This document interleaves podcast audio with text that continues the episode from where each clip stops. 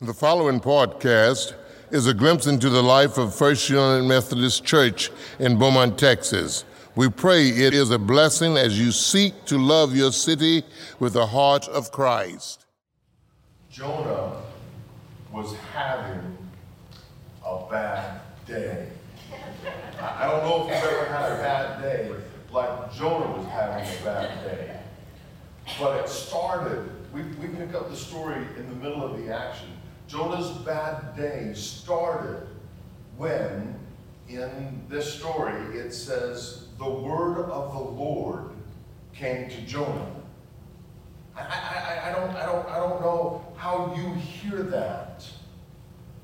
But if you think about it, the word was to go to this city and cry out against them, confront them with their sin. You ever tried to stand in front of a bunch of people and tell them about sin and righteousness and the difference and which path they ought to take? I, I have. It, it can be um, awesome. It's a great and a terrible thing when, when a prophet receives the call of God, when the word of the Lord comes to that prophet. So, so you know what Jonah did? He tried to flee from the presence of God. Have you ever tried to run away from God? I mean, God, God was dwelling in, in, in the place of dwelling in, in, the, in the temple, and, and Jonah said, I'm going to go that way. Because he was sent to Nineveh, the capital of Assyria. It, our, our history is important here. The Assyrians captured and conquered the northern kingdom of Israel and carried off inhabitants to captivity. And about the city, there were about 120,000 people reportedly in Nineveh at that time. Um, they were known for exceeding wickedness. They were known for being a violent people.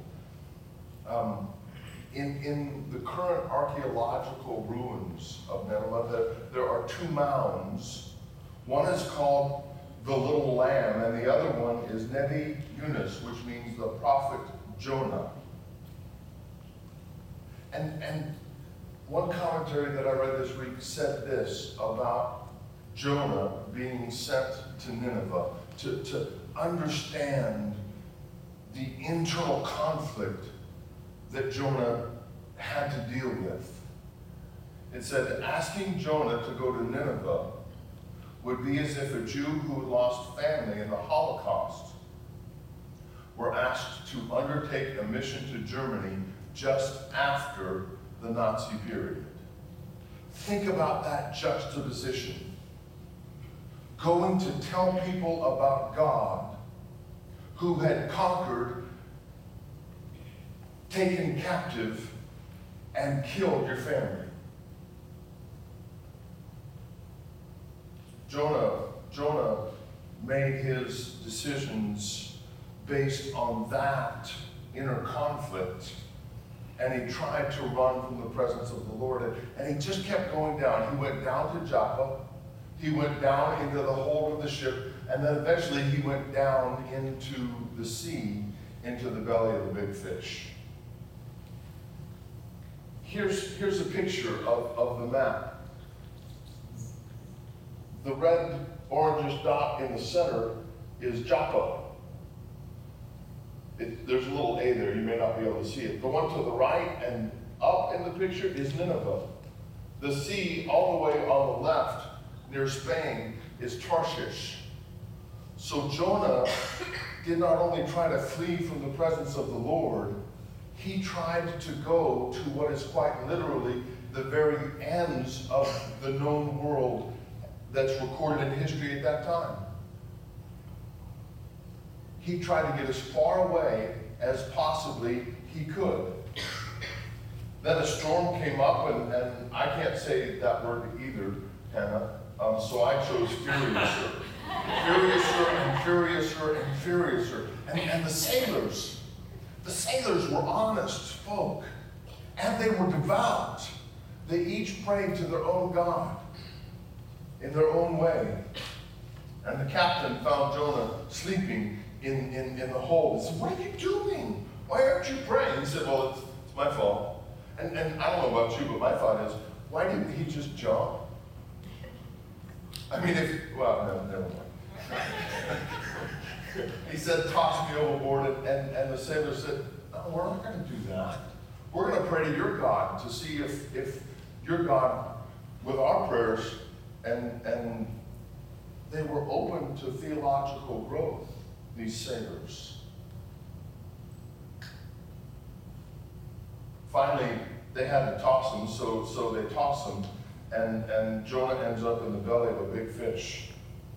And, and I think that's going to be the most fun phrase, this whole series on Jonah, uh, the belly of a big fish. We'll twist and turn it here and there. So, what do we find out about God? God's presence is impossible to flee from. We can't get away from God. Everywhere we go, Psalm 139 speaks of this. Everywhere we go, to the highest mountain, to the lowest valley, to the deepest hole, everywhere we go, God is with us. It's also impossible to escape God's tasks. We'll find out as we study the book of Jonah.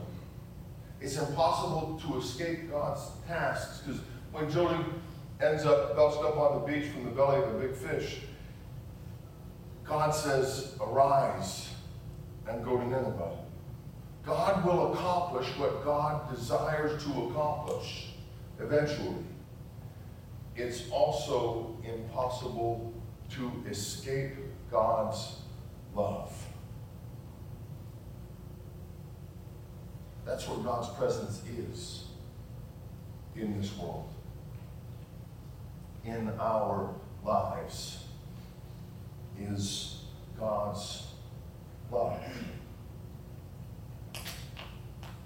Even maybe, especially in the tumult of the storm, is where we need the reminders in life that we cannot escape God's presence and we cannot escape God's tasks and we cannot escape God's love.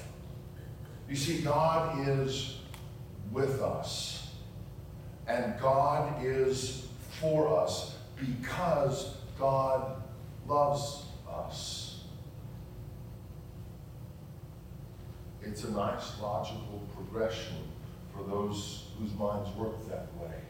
God is with us, God is for us because God loves us. It, it, it's funny as we as we read this this story of Jonah, um, to discover who the story is really about. The, the, the, the, story begins with the Hebrew equivalent of what had happened was. The King James translates it, and it came to pass. What had happened was, is that God called Jonah and it's interesting, the name of Jonah is used 18 times in the 44 verses. The sailors are in chapter 1, the Ninevites are in chapter 3, and the name of God, either the Lord or God or the Lord God, is used 39 times in 44 verses. This story is even more about God than it is about Jonah or about Nineveh. So, what do we know from this? God is faithful all the time. We say that every Sunday morning. We say that when we begin worship. We say that when we begin meetings to remind us that always God is faithful. Always God is faithful. You see, even, even God can use Jonah's fleeing to bear witness to God's faithfulness to the sailors that don't know about, that don't know the Lord God. Now, we don't know if, if, if, if ultimately, it, it, it says they made vows and they prayed prayers. We don't know if they converted or not. But at least they honored the God of Jonah. At least they could tell that it wasn't uh, their gods who were doing this. So God uses even our fleeing to bear witness to God's faithfulness. And that begs the question for us will we be known for our, how will we be known for our response to God's faithfulness? Will we be known for our faithless response or our faithful response? What else do we know from this? We say it every Sunday before we leave. We say it at the close of our meetings. We will go out to be God's people in the world, to love this city with the heart of Christ. God seeks people from Genesis to Revelation, in, in every story that we read about God, we hear God seeking people. In the garden, God called out to Adam and Eve, Where are you? In Jonah, God sent Jonah to the Ninevites, some of the worst of all the people. In Jesus, Paul wrote and said, At the fullness of time, God sent the Son. God seeks people, and God sends us to seek people. God sends us to seek people, just like God sent Jonah to seek the Ninevites. Anybody know a city nearby that has about 120,000 people? Yes. Beaumont? Beaumont? And what about the larger mid-county and southeast Texas area? Hundreds of thousands of people live here. Many, many more are moving here with the work that is going to happen in the near future. I can't, I can't remember the, the, whether it was a million or a billion, but somebody told me 55 um, million or billion dollars were going to be invested in this area over the next 10 years. Billion?